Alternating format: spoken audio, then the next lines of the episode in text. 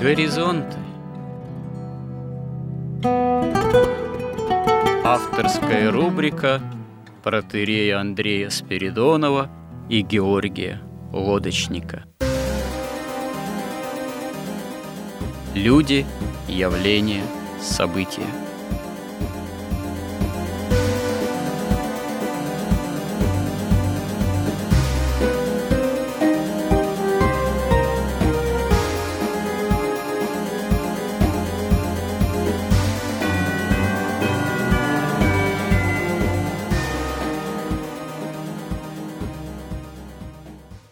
Добрый день, уважаемые радиослушатели. В эфире радио «Благовещение» и в нашей рубрике «Горизонты» я, протерей Андрей Спиридонов, с моим постоянным собеседником Георгием Лодочником. Продолжаем говорить на тему понятия революция, революции, о революционном мировоззрении, о революционном понимании, как говорится, мира – о восстании против Бога, что, собственно говоря, и есть во многом революция. И первый революционер, как мы отметили, в мире – это дьявол, а среди людей в священной истории первым революционером выступает Каин.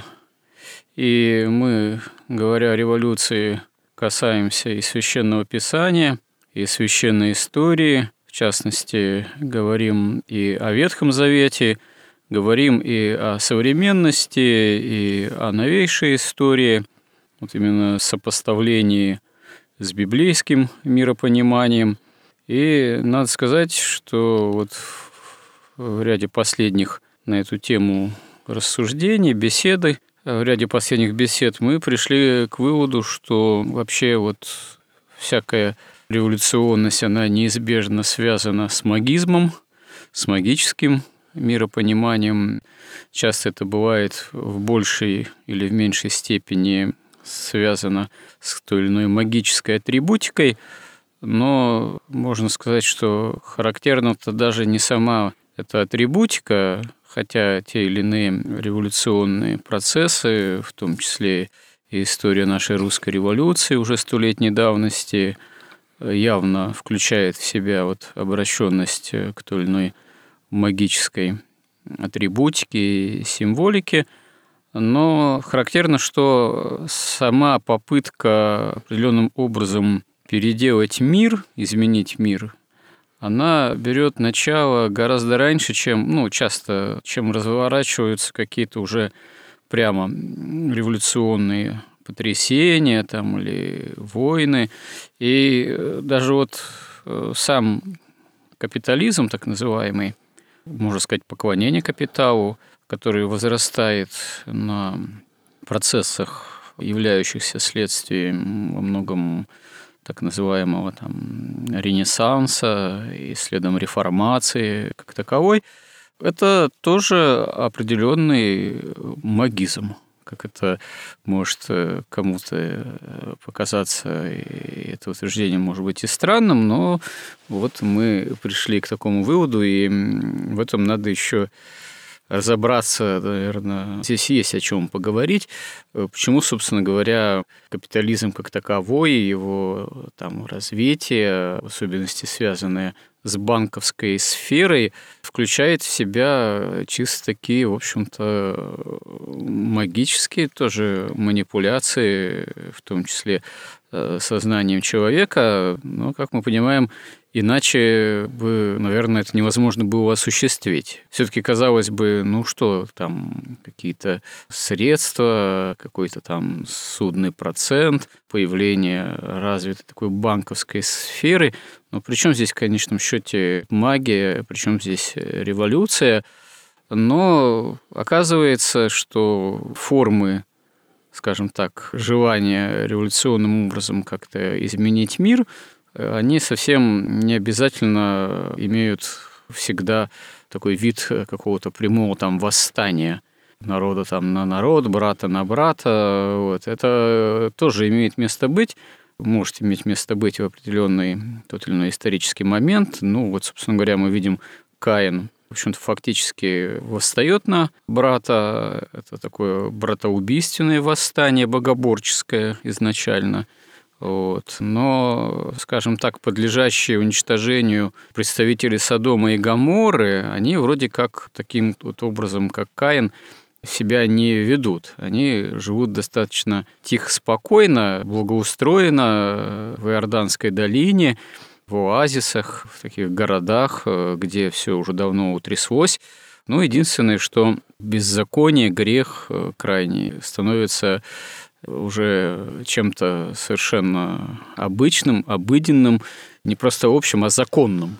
Когда грех становится совершенно законным, тут уже можно сказать, это в своем роде тоже такая степень магизма, что ли, идолопоклонства определенного и уже такие плоды в каком-то смысле революции, когда ну, восстание против Бога, его заповеди, когда уже, собственно говоря, всему конец и наступает, что и происходит э, с Содомом и Гаморой. Вот э, мы можем сказать, что современный западный мир – он вот таким вот образом, тихой сапой, постепенно уже и подошел к чему-то такому, к таким плодам жизнедеятельности, к такому уже поклонению, образу поклонения золотому тельцу, там, материальным ценностям и признанием законности, в общем-то, любого греха, фактически, который, по сути своим, является подобным тому, что происходило в Содоме и Гаморе, и это уже благодаря так называемой политкорректности и толерантности становится общим местом, становится законным, и это, видимо, уже близит конец, если не всей земной истории, то, по крайней мере, западноевропейской цивилизации, ну, таким очевидным образом. И это, можно сказать, тоже вот плоды определенного революционного развитие как восстание против заповедей Божьих. Что вы здесь можете со своей стороны, Георгий, добавить или, может, что-то и возразить? Давайте мы закончим все же с определением магии вообще. Ну да. да. Потому что тут пока, я думаю, немножко непонятно, что мы имеем в виду. То есть можно сказать в общих словах так, что вот все, что человек делает по воле Бога, это не магия все, что он делает по воле по своей или по воле там темных сил, там бесов, в общем случае это магия. Потому что, как мы говорили, вот в молитве «Отче наш» там сказано «Это будет воля твоя на земле, как на небе».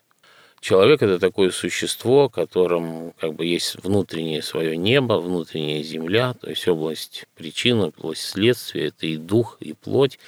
И вот когда он пытается к воле Бога присовокупить свою волю, которая противоречит воле Бога, да, в общем случае это все магия. Понятно, что там, ну, когда человек идет, там кого-то там взял, убил, ограбил, никто не называет это магией. Хотя, в общем, если определение сказать, то это магия. Под магией в общем языке понимается нечто более высокое. Там наука тоже в этом определении магия – но мы ее тоже не называем магией. Поэтому если как-то нам нужно, так сказать, сделать какое-то соответствие между общепринятым понятием и тем, о чем мы говорим, то можно вспомнить, например, опять же, Древний Китай. Там очень лаконично говорят, что есть три вида работы. Работа руками, работа головой и работа сердцем. Точно так же можно сказать, что есть как бы три уровня молитвы. То есть это молитва словами, молитва головой, разумом, да, и молитва сердцем, как бы наивысший уровень. Но точно такая же может быть и уровни магии. Это вот работа там, допустим, ну вот пошел убил, это уровень такой работы там руками, да. Пошел там, сделал, построил плотину, ну это тоже там головой, это рассчитал там траекторию полета ракеты, потом кто-то руками это сделал, запустил, но это как бы все не называется магией. А вот уровень уже, когда сердцем человек, но уже не молится Богу, потому что, как мы помним, Христос говорил, что если имеете веры с горчичное зерно и скажете коре сей перейди и там упади в море, она упадет. Вот. Но если этот человек делает по молитве Богу и по воле Бога, если у него такой уровень, как бы есть веры, и такой уровень молитвы, то это одно. Но если он имеет такой же уровень, ну, в принципе, по крайней мере, как об этом ну, можно предположить, да, то, что считается магией, вот как бы в общепринятом смысле, что если он имеет такой же уровень как бы вот развития, да, духовного, сердечного там силы, и он уже не молитве Богу, а сам говорит «горе, сдвинься», да, мы, конечно, таких вот прямо не видели вариантов, ну, каких-то примеров, да, но можно себе предположить, ну, пусть не гора там упадет, но на что-то повлияет, да, вот это как бы в этом смысле это общепризнанное ну, цель понятие еще. магии. Да. Собственно говоря, цель какая? Вот человек что-то делает. Ну, вот, когда он, он делает... делает с целью угождения Богу, и вместе именно и с целью обрести общение с Богом. Это одна цель, одна мотивация. А у магии какая мотивация? Невозможно же с помощью магии пытаться, в собственном смысле, Богу-творцу угодить. Хотя, конечно, человек может питать какие-то иллюзии. Он, собственно говоря, боги язычников – это суть же бесы. И язычники, если практикуют магию, то они прежде всего пытаются урегулировать отношения с силами демоническими, но еще и с целью, ну да, может человеку другому там вред причинить или подчинить власти другого человека. Скорее же цель будет это, чем богоугождение ну, в собственном да, смысле. Это, да, конечно, как раз в этом все и дело. То есть, когда человек, какого бы он уровня там развития не был, молится, например, Христу, то, во-первых, он открывает для Бога свое сердце и для того, чтобы он в нем производил как бы какую-то работу, свою волю реализовывал. И через человека она реализуется во внешней вообще природе. Да? А он может открывать точно так же, но молиться уже не Богу, а сатане. И точно так же он открывает эти ворота, да, уже для входа туда темных сил. Или он может пытаться по своей воле считать, что я сейчас делаю по своей воле, но, скорее всего, это будет как бы наваждением демонических сил, которые всегда делают вид, что и ты сам это придумал, и ты сам все это сделал. В этом-то и различие как раз. Вот мы говорили о Екатеринбурге, что, казалось бы, такое, ну, там построили много церквей, и никто не выступал против. Но как только начинают строить храм Святой Екатерины, главный, в честь чего был построен город, в честь которой святой, начинается 10 лет сразу, начинаются восстания. Почему? Ну да. Потому что сейчас, вот понимаете, что такое опять же, вот как очень замечательно писал Авдеенко, он писал, что то, что мы видим, ну, значит, мы видим, например, звезды. Звезды – это видимый символ ангельского мира. Каждая звезда – это символ ангела, допустим. Когда мы видим радугу – это символ, видимый символ нетварного света божественного, да, и так далее. Так вот, когда, например, у Екатеринбурга вот сейчас, допустим, раньше был там символ, это Свердлов, ну, чудовищный символ. Сейчас, может, он как-то стал там Ельцин-центр, да, вот. Но что такое символ? Символ это определяет чья власть над этим городом. Да? Если у вас символ Сверлов, ну вы открыты, вы город открыт демоническим силам, и как бы нет места, очень тяжело пробиться светлым силам. Если у вас Ельцин-центр, ну то же самое. Но и когда они построят все-таки храм Святой Екатерины, но это будет символ других уже сил, это город откроется для других совсем энергий. Поэтому эти люди, они это прекрасно понимают в отличие там от вот этой всей там тусовки интернетовской, да, которые еще и уверены, что это не ими там манипулируют, что это не магия, по сути дела, в самом подлинном смысле слова, а что они такие умные, они такие прогрессивные, они такие как это, экологичные, да, и вот они сами вдруг бросили все свои дела и пошли скакать против храма, против того, чтобы открыть город светлым, божественным энергиям. Поэтому, когда крест, мы видим крест, это один символ. Когда мы видим что-то сатаническое, красную звезду на Кремле, но мы тоже видим, что это показано, что власть лежит все равно над страной, над Кремлем, все равно остается над сатаной. Да? Убрали, сократили количество звезд, открыли храмы. Ну, какое-то, так, так сказать, состояние какого-то неустойчивого равновесия. Все равно невозможно бесконечно сохранять и звезды, и кресты, и церкви, и вот весь этот э, какой-то сатанизм. Вот, вот Гоголь-центр, например, знаменитый. Непонятно, почему еще Гоголь это привлекли. Он же, он же не был э, как-то нетрадиционной ориентации, понимаете? Росмолодежи проводит там в Крыму какую-то учебу свою. Гоголь-центр там ставит спектакль совершенно какой-то гомосексуальный лесбиянский, гомосексуальный, причем абсолютно отвратительный абсолютно открытым текстом это все делается. Это еще Росмолодежь все это показывает и воспитывает. Понимаете? Но это вот воздействие вот этих звезд рубиновых. А когда там восстанавливают, например, те же храмы, это уже воздействие как бы символов креста. И в этом смысле, да, все, что не по Богу, все магия. Но если мы хотим привести как-то это к общепризнанным, там, из волшебных сказок, там, маги, которые делают, там, вот они пользуются этими символами. Маг взял, достал символ, начертил там звезду, принес там жертвоприношение, открывает этим силам как бы путь, и он их пытается использовать. Или те, кто, например, неосознанные такие. Но таких, конечно, среди реальных магов, которые реально думают, что они сами что-то делают, конечно, это уровень мелких там каких-то пакостей, там, да, вроде как иголку куда-то, и то даже понимают. То есть я думаю, что те, кто занимается этим, они, конечно, очень, когда у них есть какая-то сила, они, конечно, уже сейчас прекрасно понимают, на какой они стоят стороне. Поэтому, если вернуться нам опять к капитализму... Да, к развитию капитализма в России в том числе. Капитализм, смысл капитализма в чем? Что вы, заработав какие-то деньги. То есть изначально вот хитрость вся в том, что была такая формула, знаете, даже Маркс писал об этом. Мы к нему еще как раз вернемся. Он писал, что была формула товар, деньги, товар. То есть человек производил какие-то товары, и для того, чтобы получить другие товары, деньги были служебным средством. При капитализме она меняется. Это деньги, товар, деньги. Да? То есть для вас уже цель не производства какая-то, а цель создания все больше и большего капитала. Деньги сами становятся товаром.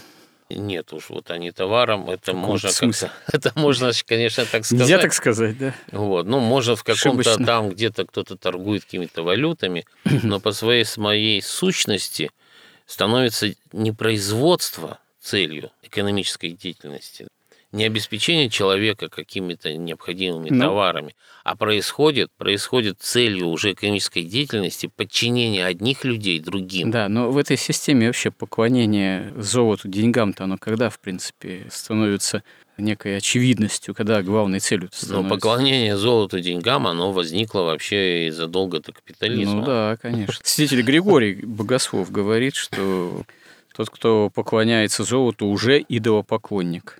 Ну да. Золотой телец, да, он с древнейших времен является золотым вот. тельцом как символом именно поклонения. Поэтому, если вот эту формулу расшифровать, вот эту деньги, товар, деньги, да, то она в сути такая, что в первой формуле товар, деньги, товар, деньги выступают как мера стоимости и труда. Потому что, как и Маркс совершенно правильный, в чем его абсолютно было там понятно, что, а, можно сказать, гениальный, что он, да, он сказал, что стоимость товара определяется временем, потраченным на его производство.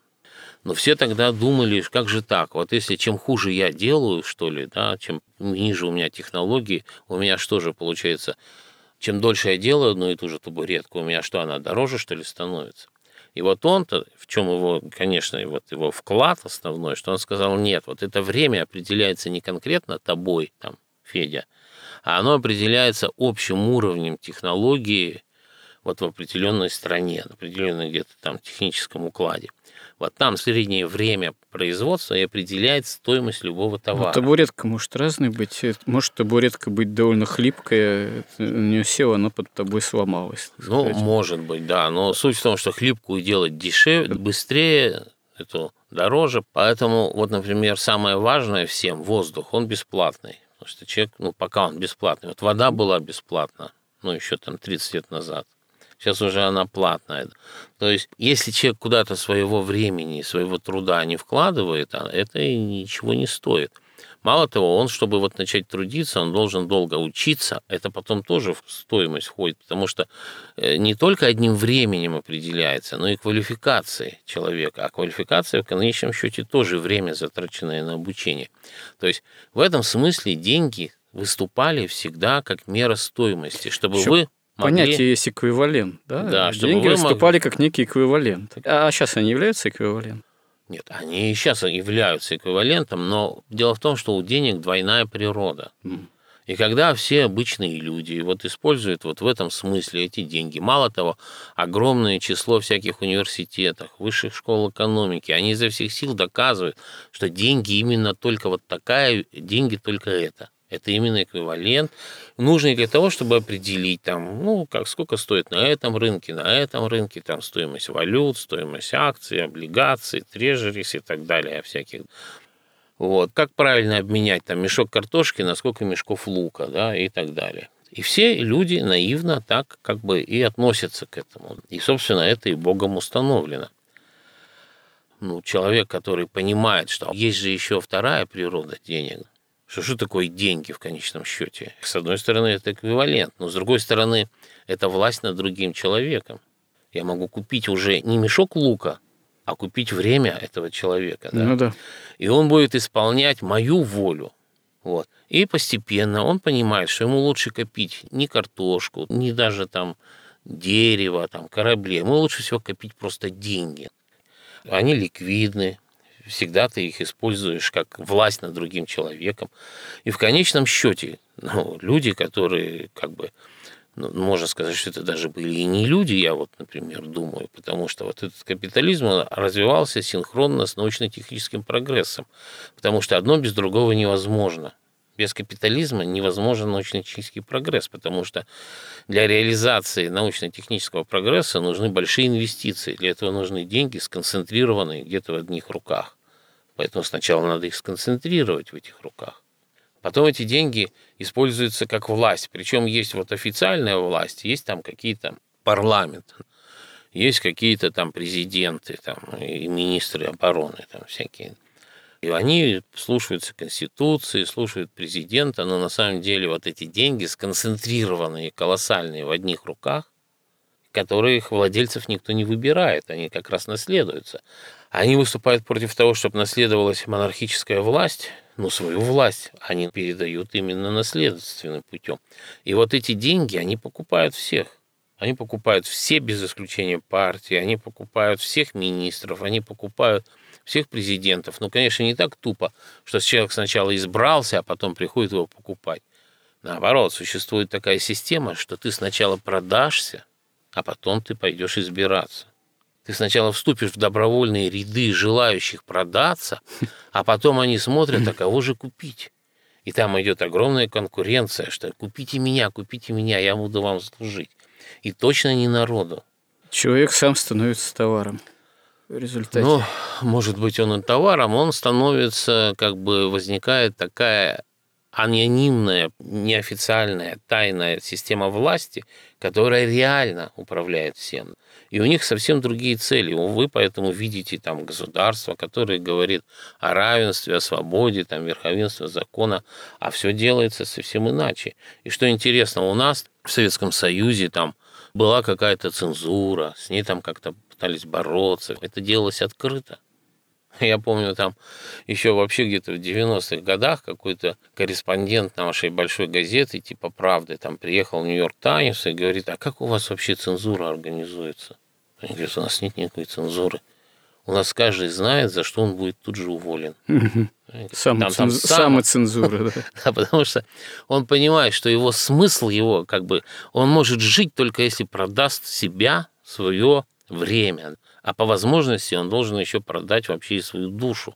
Потому что, ну, очень тяжело. Вот я уже рассказывал, да, что знакомая у меня работает в Израиле журналистом высокого ранга. И она начинает вдруг внезапно говорить, что и там гомосексуализм это хорошо. И ты понимаешь, вспоминаешь сталинские времена, что там тоже говорили, а лагеря это хорошо, это чистит там, ну это же все злодеи там в этих лагерях. Потому что у человека наступает конфликт. Он должен себя признать продавшимся. После чего для очень многих людей жизнь становится невыносима. А с другой стороны, отказаться от этого социальной своей, как бы, вот этого места в социальной иерархии, от этих денег человек тоже не в силах. Он должен либо отказаться от всего и идти там куда-то в Макдональдс работать, или если он хочет быть знаменитым каким-то известным журналистом, то он должен тогда что? Говорить то, что он думает, так ему тогда проще уже начать думать то, что от него требует. И вот это было, вот насколько я при Сталине так было, от ужаса и страха. Так на Западе уже давно живут в таком же состоянии ужаса и страха. Потому что если вдруг ты весь в кредитах, если ты вдруг сказал не так, тебя, значит, выгнали с работы, а у тебя под залог твоей зарплаты все на свете, и дом, и машина, и дети учатся, ты все теряешь, становишься бомжом. Это, ну, конечно, это все-таки не гулаг, но тоже как бы так печально очень. Поэтому капитализм, он создает что? Что когда вдруг кто-то, вот мы прервались немножко, уклонились, он начал понимать, что деньги – это власть. Это они используют ее в экономике, а ты начинаешь ее использовать как, как власть над другими людьми. И ты начинаешь ее копить. Но тут можно там в детали экономически вдаваться, как нарушается рыночное равновесие. То есть, допустим, вот там люди работали, работали, и, и те работали, и лук делали, эти картошку, потом они как-то обменялись, да, а кто-то взял и не купил свою долю, допустим, картошки. То есть деньги ушли с рынка товаров, он их просто туда не принес. Значит, картошка должна тогда, если денег становится меньше, на, на нее, да, то есть картошки много, денег мало, картошка должна подешеветь. То есть те люди, кто производили картошку, если кто-то их не покупает, эту картошку, картошка дешевеет, они не получают, это уже нарушается рыночная справедливость, рыночное равновесие и вот этот эквивалент. То есть люди, они теряют эти деньги.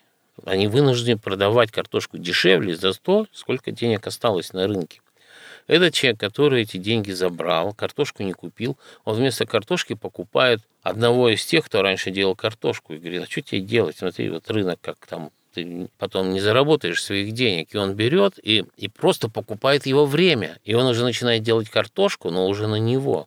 И он уже получает прибыль, которая опять выводит с рынка, снова нарушает рыночное равновесие. И таким образом получая постоянную вот эту прибыль, покупая людей, он, конечно, берет на себя риск за конечный результат, но сразу получается иерархия возникает такая, что есть хозяева и есть рабочие, которые ни за что не отвечают за конечный результат. Вот это, собственно говоря, возможность нарушить это вот рыночное равновесие, она тоже с древности же появляется. Ведь это не изобретение, надо думать, позднейших, э, новейших, так сказать, времен.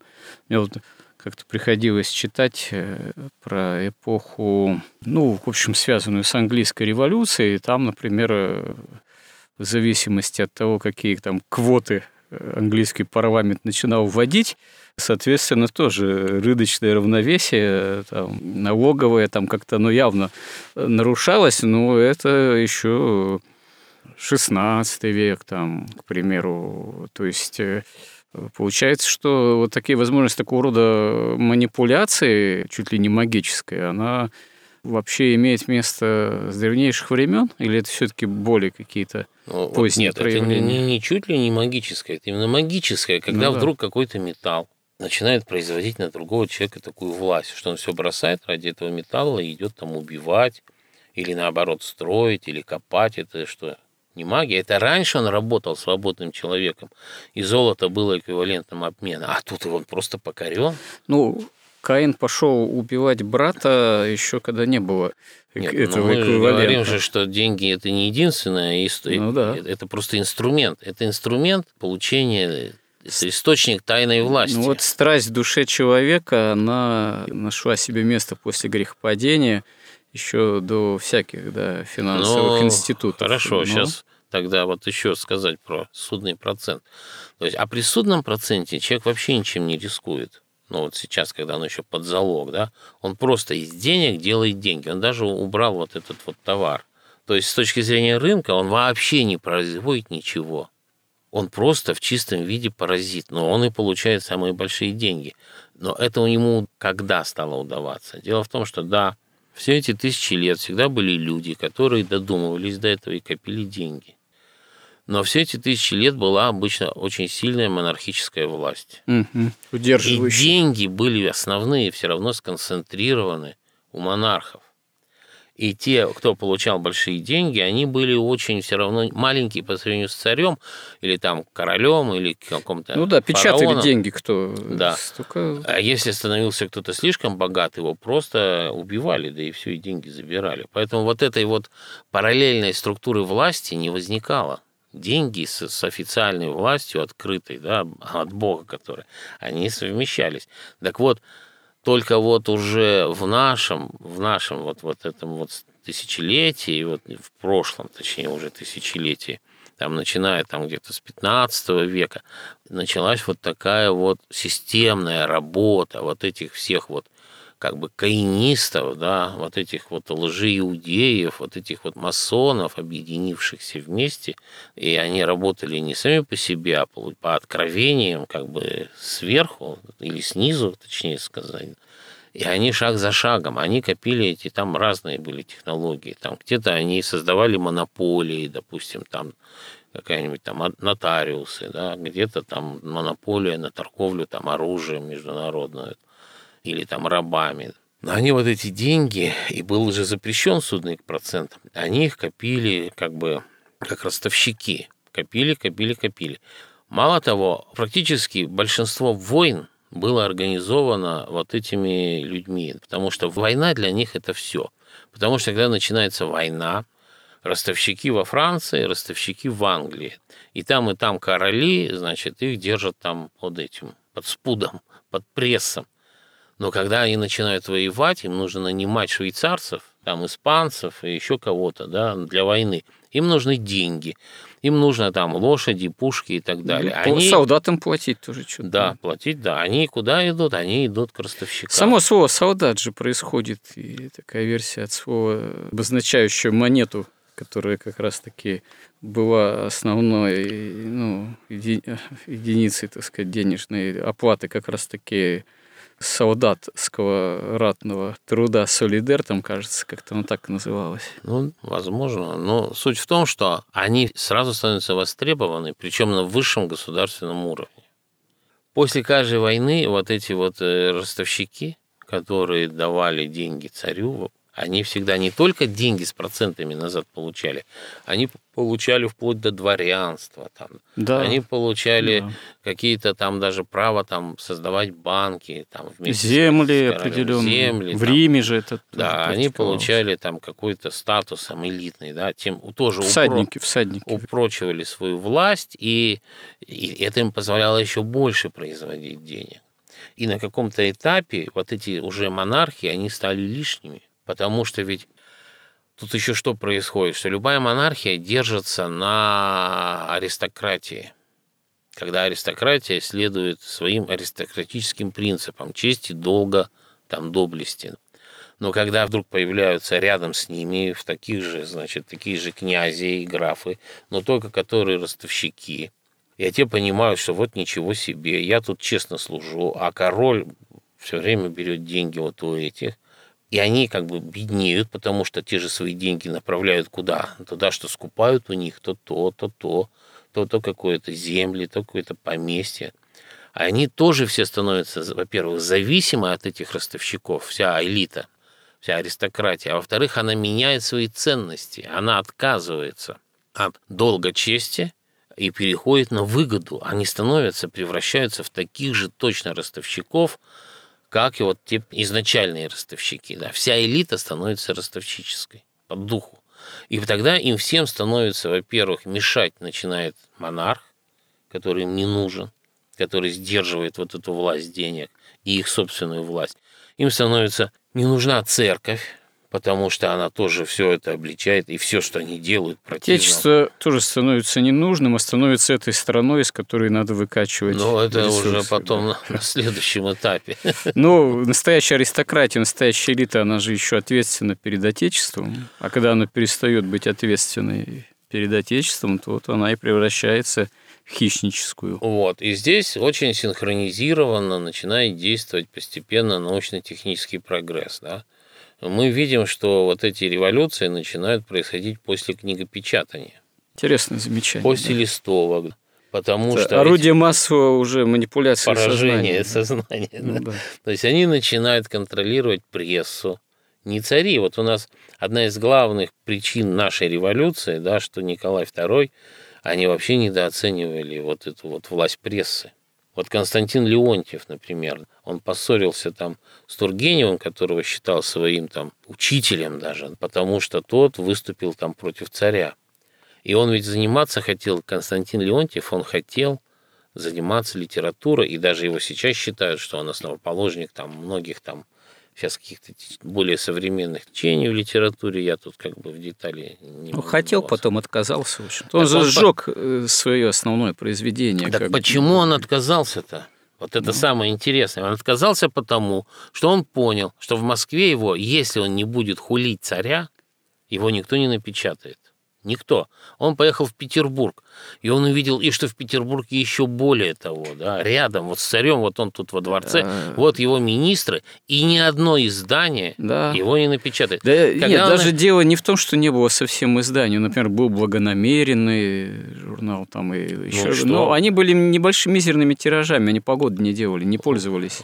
Успех. Когда он написал вот эту свою знаменитую работу там «Византинизм и славянство», ее никто не напечатал, даже черносотенный журнал не стал ее печатать. И если посмотрим, то кто владел российской прессой? Или напрямую это еврейские какие-то олигархи там, или не олигархи, но, но богатые очень там кланы владели, или какие-то английские, французские, или напрямую владели, или владели через рекламу. То есть они все оказывали колоссальное влияние на эти все издательства. Это уже к концу XIX века. Говоря уже на Западе этот тренд был какой на Западе там уже давным-давно, там уже и царей-то не осталось. В 902 или каком третьем году, когда итальянская полиция арестовала по поручительству, представительству российской полиции Гершуни или Гоц, я забыл сейчас, э, было в то время два таких этих эсера, основоположника террористической деятельности. Вот как раз один-то из них участвовал в убийстве одного из губернаторов вот, Уфы, кажется. Ну, в общем, когда он был арестован, то поднялся такой шум – на Западе и во Франции, в том числе в Италии, что судебное разбирательство отказало в выдаче этого преступника-революционера, так сказать, карбонария, бомбометателя российской – стороне, а просто-напросто выслал его из страны. Это как раз-таки осуществлялось при такой массовой поддержке прессы, и не только прессы, но и достаточно крупных там чиновников, Я государственных знаю. деятельных западных, там типа Климансо, там еще кто-то. То есть э, такой вот тренд поддержки преступной стороны, в общем, революционный, он был и на Западе, и да и внутри России, собственно говоря, Лев Толстой там неоднократно же высказывался, во-первых, когда произошло убийство Александра II, уже тогда Лев Толстой высказался за то, чтобы царская власть отменила смертный приговор, смертную казнь террористам, бомбометателям. И позже Лев Толстой неоднократно высказывался. Это имело на этот счет такого же рода, что нельзя казнить причем нельзя казнить кого? Тех, кто совершает убийство же, кто бомбы кидает и не только убивает там царских чиновников или там даже царских особ. При этом же порой страдали простые люди заодно. Нет, это никого не смущало. Вообще общество как говорится, просвещенное, зараженное либерализмом, просто рукоплескало этим беззаконием. Но этот либерализм, ну, он да? же не, не откуда-то вырос, понимаете? Ну, да. Вот он и был как раз спланирован. Это вот ну, как раз... Потом получили все, никому мало не показалось вот. со временем. И Константин Леонтьев, он как раз отказался от литературного творчества, понимая, что пресса полностью контролируется как бы уже ну, сатанистами. Так вот, это вот такая триада. Это деньги, на эти деньги пресса и технический прогресс. Причем сама идея прогресса заключается в том, что ты отказываешься от традиции, от своего рода, от своего отца, от своего деда, потому что ты просто лучшая модель. Что слушать отца, он в прогрессе это был на шаг раньше, он же ниже, ты выше, что слушать своего отца? Ты слушай вот эту прессу, но сейчас ты слушай телевизор, потом сейчас слушай Инстаграм, там каких-то моделей, которые две книжки за жизнь то на это не прочитали, да, ты вот их слушай, потому что Зато они... уже написали «Моя жизнь» там на подиуме. И вот это вот такая триада, вот этой триадой, значит, прогресс, вообще идея прогресса, да, как таковая. Технический прогресс, потому что деньги вкладываются как бы в развитие производства. И тут еще такой эффект происходит, что людей сгоняют, в основе же это каинизм, ее сгоняют из деревень в города. вот на это производство работать. Ну, это и, уже давно. Ну, давно, да. да. Это у них вот, ну, такой, да, многоплановый единый процесс. И пресса здесь вообще влияние. Но сейчас, конечно, эта система развилась до невероятного уровня. Мало того, что вот смотрите, вот люди жили на земле, естественно, работали, деньгами пользовались как средство. Но фактически это же магия, когда эти деньги обернули как бы как системой власти. Эта власть над этими людьми возникла. Эта власть утверждена законами, парламентами. Это все разрешено, это все законно. Это противозаконно с точки зрения Бога, но законно в, в этой ну, власти. Вот да. О чем мы, это кстати... такая настройка, когда у вас виртуальная какая-то штука, придуманный мир, выдуманный мир начинает абсолютно властвовать живыми людьми и кроить границы Земли, и заставлять да. их думать по-другому, вот делать по-другому. Высшая магия это. Выше. А сейчас еще более высшая магия. Понимаете, вот смотрите, есть законы, созданные Богом. Когда создавался капитализм с прогрессом, это уже законы такие надуманные, они уже не божественные, это виртуальные законы, такие в интеллигибельном мире, которые начинают управлять реальным миром, землей. Сейчас создается вообще виртуальный мир в интернете.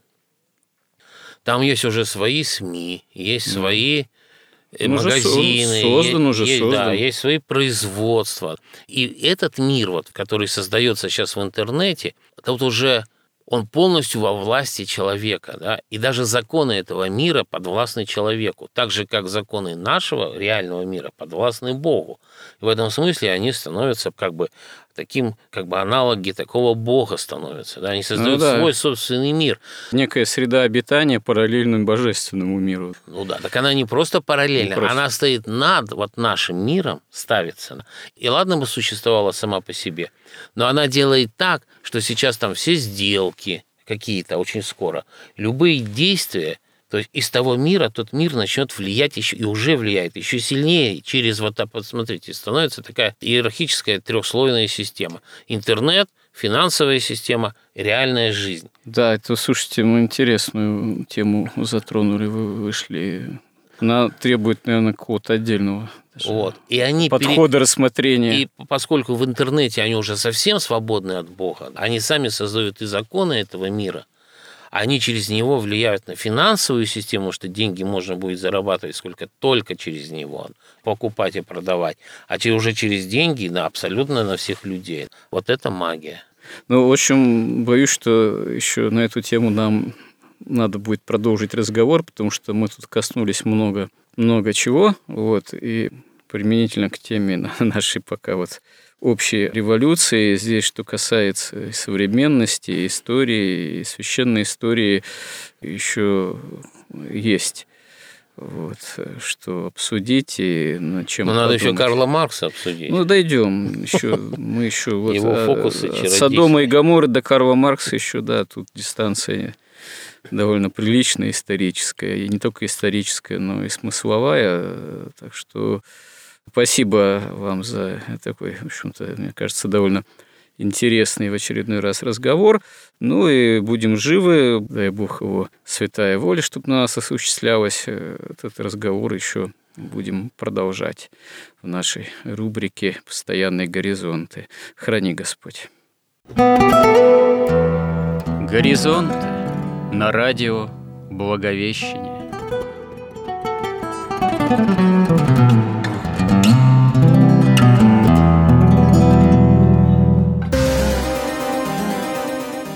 Разговор вели протерей Андрей Спиридонов и Георгий Лодочник.